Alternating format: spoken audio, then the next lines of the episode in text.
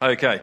Um, Sri mentioned earlier, just briefly, last night up here um, in the small hall, there was an amazing evening. Uh, the people, um, lots of the people we connect with through conversational English and also our CAP debt service came up for a meal, amazing meal done by Jane and team. There's about 40 or so in the room. We had a brilliant time. And so just a massive well done to Caroline and Phil and Heather and Anastasia, Jane, Dave. Loads of people got involved in serving those people. So can we just give them a massive round of applause?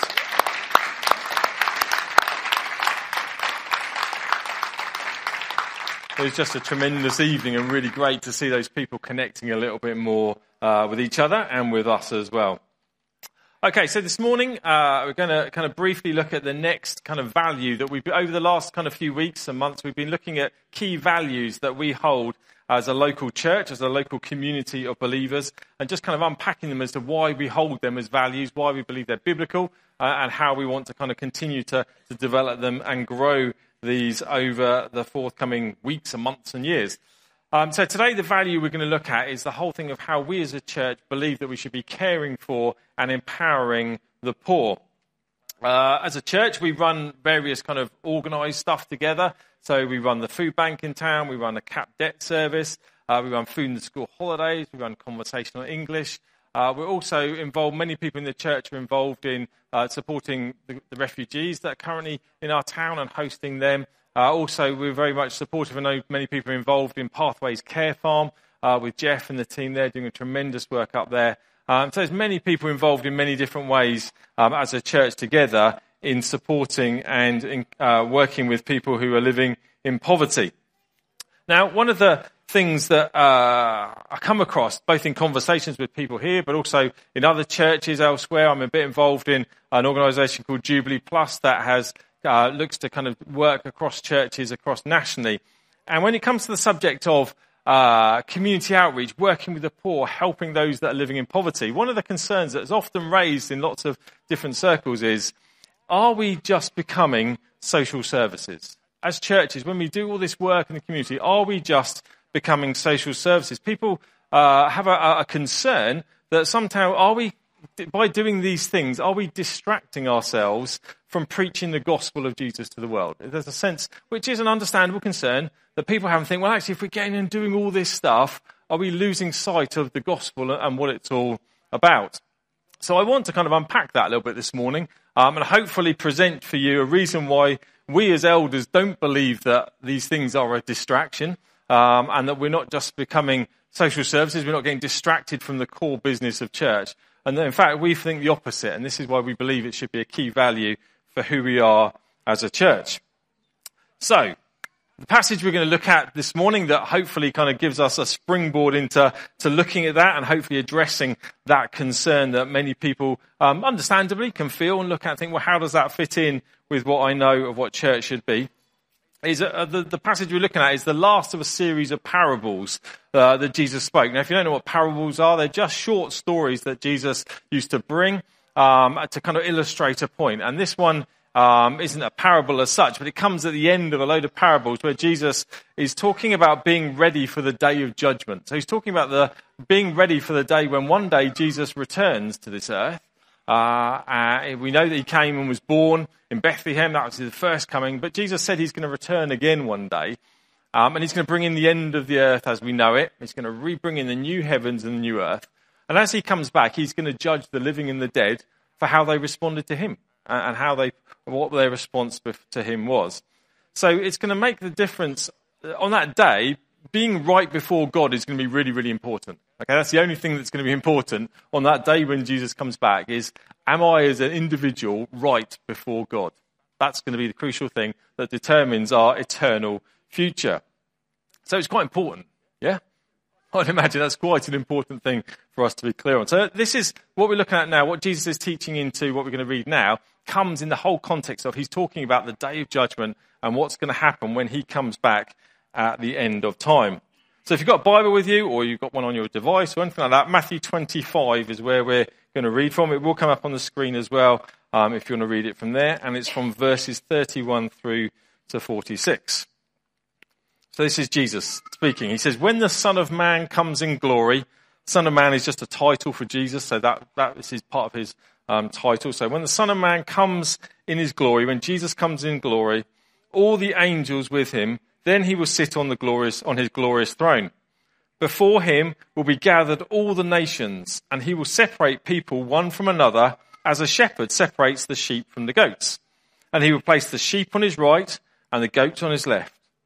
Then the king will say to those on his right, Come, you who are blessed by my Father, inherit the kingdom prepared for you from the foundation of the world. Basically, come into my heaven, the new heavens and new earth. This is for you. For I was hungry and you gave me food. I was thirsty and you gave me drink. I was a stranger and you welcomed me. I was naked and you clothed me. I was sick and you visited me. I was in prison and you came to me. Then the righteous will answer him, saying, Lord, when did we see you hungry and feed you, or thirsty and give you a drink? And when did we see you a stranger and welcome you, or naked and clothe you? And when did we see you sick or in prison and visit you? And the king will say to them, Truly I say to you, as you did it to one of the least of these, my brothers, you did it to me. Then he will say to those on his left, Depart from me, you cursed, into the eternal fire prepared for the devil and his angels. For I was hungry, and you gave me no food. I was thirsty, and you gave me no drink. I was a stranger, and you did not welcome me. Naked, and you did not clothe me. Sick and in prison, and you did not visit me. Then also will they also then they also will answer, saying, Lord, when did we see you hungry, or thirsty, or a stranger, or naked, or sick, or in prison, and did not minister to you? Then he will answer them, saying, Truly I say to you, as you did not do it to one of the least of these, you did not do it to me. And these will go away into eternal punishment, but the righteous into eternal life. What a cheery passage of scripture. That's a bit heavy, isn't it? I mean, Jesus doesn't hold back sometimes we get this impression of Jesus, and we've made this impression that he was this kind of like sort of floaty, kind of really chilled out guy that went around and just, I mean, he was, he was pretty brutal when, when sometimes some of the things that he speaks. And it's important that we really dig into what Jesus is saying here so that it helps us in terms of our lives and what we do together as a community of believers. So, what is Jesus saying here? Well, a quick reading of this could leave us kind of interpreting it as saying, well, actually, what Jesus is saying is in order to be right with God on that final day of judgment, because that's the context what he's talking about, in order to be right with God, we have to feed and clothe anyone that we see in need. So if you come across someone in need, you just need to make sure you feed them, you clothe them, you visit them, you minister them. That's what a quick reading of that passage could leave us thinking, isn't it? Actually, I just need to be super alert. I need to carry in the back of my car a supply of everything possible. If I ever come across someone or ever see someone in need, I need to get out and do that because that's the way that, you know, if Jesus asks me, I can make sure that I've covered all my bases. Yep, that could be what we think is the reading of that scripture. We could go away and you could just run to B&M afterwards and fill up your car and think, right, I'm ready. I'm going to, you know, anyone I see, I'm going to give them something because that, cause that's what Jesus is saying we need to do. Well, if that was the case, then actually that would contradict everything that Jesus has talked about and the other New Testament writings. Because becoming right with God, actually, there's only one way that we will become right with God. And righteousness comes not through our actions, but it comes through faith in Jesus. We can't earn that through good deeds. So you could read that and think, well, I need to just become really good and do lots of good stuff. But actually, that isn't what Jesus is saying, because in uh, written later in Romans, Paul says that the righteousness of God through faith in Jesus Christ for all who believe. So our right standing before God only comes through putting faith in Him as our Saviour. It only comes through a sense where actually we, we become right with God. We receive the righteousness through putting our faith in Jesus as our Saviour. There's no amount of good deeds you can do that will put you right with God. It only comes through receive, re- repenting of our, for, uh, of our sin, putting our faith in Jesus, saying, You're the only one that can, I can get forgiveness from, and you receive the new life that comes from Him for there. So that's not what Jesus is saying in this passage. He's not saying, Go away and do lots of good deeds to get right with me. That isn't at all, because it would contradict everything else he said. If you're not a Christian here this morning, if you're sitting here and listening to this, then this is the primary point for you this morning, okay? One day, we're all going to have to account for our lives before God. That's what Jesus is saying. One day, we're all going to have to stand before Him. The only defense that you'll have on that day, the only thing that you need, that you need to worry about that day, is whether you've put your faith in him as your Saviour. As someone said to me the other day, if you're covered by the blood of Jesus, that's the only question you're going to be asked in that day. And that's the key thing for you. If you're not a Christian here this morning, that's the question you need to ask yourself. If I stood before Jesus today, would I be confident that actually he will say, Welcome into my kingdom? That only comes through faith in him. If you're not a Christian, that's the main point. You can switch off now. You can relax, okay? Because that's the main thing that you need to take out of this passage. But what Jesus is saying here is he's not saying that. He's not saying get right with God through good deeds. But what he is saying is that once you've put your faith in him, once you've received him as your Saviour, once you've received that righteousness from God, once you've been born again by the Spirit of God, then it should produce in you an outward evidence in your attitude and your actions towards those that are experiencing poverty, that are vulnerable, that are disadvantaged, that is so clear in you that it's a distinguishing feature of your life. Because what he's saying is actually on the day of judgment, it will be one way that Jesus can separate Christians from non Christians. Is that actually he sees how, you, how you treated your attitude and your actions towards the most poor and the most vulnerable in society that receiving the righteousness of God should change our hearts towards those that are disadvantaged in society, that are living in poverty, to the point where Jesus can use it to distinguish whether you're a genuine Christian or not. That's, that's quite powerful, isn't it? It's not the only distinguishing feature, but it's definitely an important one. And that's what Jesus is saying here. He's saying, actually, I can distinguish whether your faith really is in me, whether your heart has been changed by the way that you treated the least of the people in society. That should be something that Christians should be so evident with. And also, more than that, he's even saying that actually the way we treat people that are living in poverty, that are vulnerable, that are disadvantaged in society, is directly connected to how we treat him. Jesus identifies himself with those people. He said the way you treat them is the way you kind of treat me. He's kind of actually putting himself in their shoes and saying, actually, I'm identifying myself with those people. And, and the way you show your love for me is actually in the way you show your love for the least people in society. Jesus identified himself him with the poor and the disadvantaged. Okay, he didn't identify himself with the kings and the wealthy and the aristocrats. He identified himself with the poor and the disadvantaged. And he's saying to reject them is actually to reject him. That's how, that's how closely aligned he is. Tim Keller, who's a, an American pastor and theologian, put it this way. He said, If a person has grasped the meaning of God's grace in his heart, he will do justice.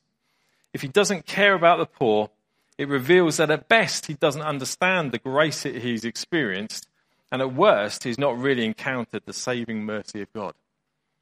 That's, that's, that's, that's what Jesus is saying here. He's saying, actually, a, a faith in me should change something in your attitude towards those people experiencing and living in poverty in our world.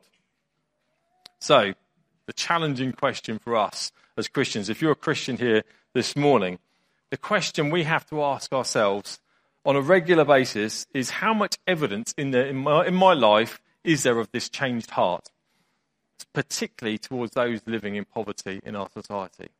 How much evidence is there in my heart of that attitude? Not just the people that are like me, not just the people that I feel comfortable around, not just the people that uh, you know we, we get on and they're in a similar sort of status, or they you know they buy me stuff. They do. What about the people that are you know living in very difficult circumstances? What's my attitude like towards them? Am I dismissive?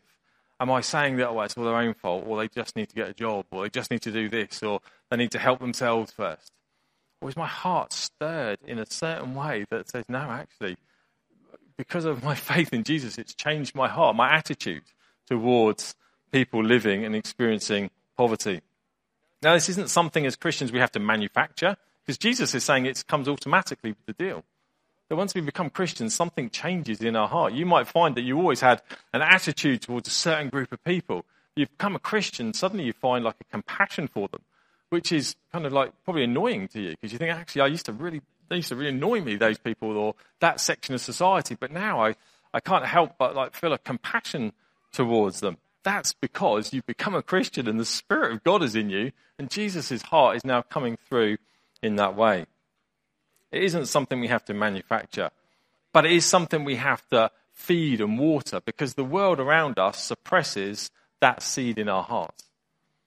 Uh, if you follow social media, if you read newspapers, if you watch the news, if you listen to your people talking in your staff room at school, um, uh, in, in, school or uh, in your workplace, then it's easy for our attitudes to become very entrenched and, and influenced by the world about people that are not, you know, haven't got much in this world. Horrible words are used about them to talk about whole groups of people. That's, that, that, are we most influenced by what Jesus is saying or by the world around us? You know, there's a, there's a survey done by Jubilee Plus, which is a, an organization, and they looked at, um, Christian organization, they looked at what most influences Christians when it comes to how we care for those in poor in the world. And actually, they found that the Christians are most influenced by the newspapers they read and the social media they consume rather than the Bible. That's scary, isn't it? Yeah, if you ever read the, the headline, sometimes on your on a new, I've got like a, a news app on my phone, and, and, on there it always shows you every day a photo of the front pages of every newspaper that are out there. It's quite interesting when you flick through, just look at the headlines, the front page headlines in all the different newspapers, the breadth of opinion you get around an issue that's going on. If you only ever read one of them, you're only ever going to get shaped by one opinion. We as Christians should be shaped by this when it comes to everything, particularly how we care for those that are in poverty and living in, in disadvantaged situations in our society. And now, more than ever in our lifetime, how the church responds to, to people living in poverty is more and more crucial. We know we're hitting harder times than ever, this is the moment though where the church should be standing up. A guy called Michael Green said it this way. He said, The heart of Christianity is relationship with Jesus himself, which shows itself in loving, sacrificial care for others, in particular the poor and the needy. This is why it's a value for us as a church. Not because we believe, oh, it's a, it's a nice thing to do and it makes people like us, because we believe this is at the heart of Christianity. This is the heart of what Jesus was teaching. This is the heart of what he said we should be about. Is actually our care for those that are least in our society is a reflection of how much we love him and his love towards us. So just finishing, coming back to that concern that I raised at the beginning that you hear talked about, is that whether if we get if we get really involved in serving our local community, are we just getting distracted from the gospel? Are we becoming like social services? Well, in truth, that concern would never have been raised by the early church. 2,000 years ago, when the Bible was written, the early church would never have raised that concern because they were taught by Jesus. They, they, were, being, uh, they, were, they were listening to his words, they'd seen him in actions. They would have instinctively known that caring for and empowering the poor was a key part of the gospel and central to church life. They would never have asked, that question. If you think about when Jesus in Luke 4 stood up and proclaimed at the beginning of his ministry that manifesto, when he stood up and said, This is what I'm all about, this is what I'm going to do now, I'm here on earth to change the world. What was the first thing he said? The Spirit of the Lord is upon me to proclaim good news to the. You see, the early church knew that actually the poor was at the heart of the gospel. Bringing the good news of Jesus to those least in our society was actually at the heart of what Jesus was all about. Not exclusively, but certainly in a very big and intentional way. Jesus expected the local church to be the natural home for the poor, vulnerable and disadvantaged in society. Jesus expected not that we should be having to do projects to go and find the poor to help them. He expected that the church is the natural home for those people because the gospel is what? Good news for the poor. And if we reflect Jesus, then the church, the community of believers, should be the safest, the most loving, and the most generous group of people on the planet. That's the challenge for us. And I would say, when you look at that passage we read, Jesus is saying there in verse 40, he talks about, Truly I say to you, as you did it to the one of the least of these, my brothers, you did it to me. I think when I read that, that Jesus is assuming that the people that are naked, that are hungry, that are strangers, he's assuming that they're within the family of God. Because he's calling them brothers. And that's not to say, well, he's just picking the odd one or two. Per- he's assuming that the church is full of people. The natural home for people that are living in poverty in, in, in a community is in the church because they're the most loving, the most generous, the most kind. They have the good news. They're the people that are most filled with hope in all of society. So those without hope, those without things, are drawn to the church because, why? Because we have the hope of Jesus and because we reflect into the world. So why does that concern get raised now? That are we just have we missed? Is this a distraction? I just think because over the last two thousand years, the church, generally worldwide, has drifted away from what Jesus taught, and we've turned the good news of Jesus, the gospel of Jesus, into something that is more about words and theology than it is about actions. And I believe that both things should be in equal measure. It's not one or the other. Okay? If we only do good deeds and don't tell people about the hope of Jesus, then that's only half the picture. If we only tell people about Jesus but don't do anything to help them in their practical situation, then that's only half the picture. Those things should be in equal measure, full blast, going for it. But I believe over 2,000 years the church has drifted, the church. And actually, it's time to restore that to a greater measure. We as, we as a family of churches, Newfrontiers, we've always talked about wanting to be more New Testament like as a church. We want to get back to some of these values here. And there's many areas of church life that have been restored that we think spiritual gifts and various things. But actually, this value of being the natural home for those in poverty is a value that we need to restore. If we really want to be New Testament like, then we've got to say, how do we do this to a greater extent? I believe we've made a good start. We've run some amazing projects, and people here all serve in those places and do amazing good. But that's just a start. Okay, that's projects. We need to build a culture where those that are poor, disadvantaged, vulnerable, multitude of things going on in their life feel most at home in the church. That we build a culture where that is their natural home. And if we haven't got that culture, we need to ask ourselves, why not? And what needs to change?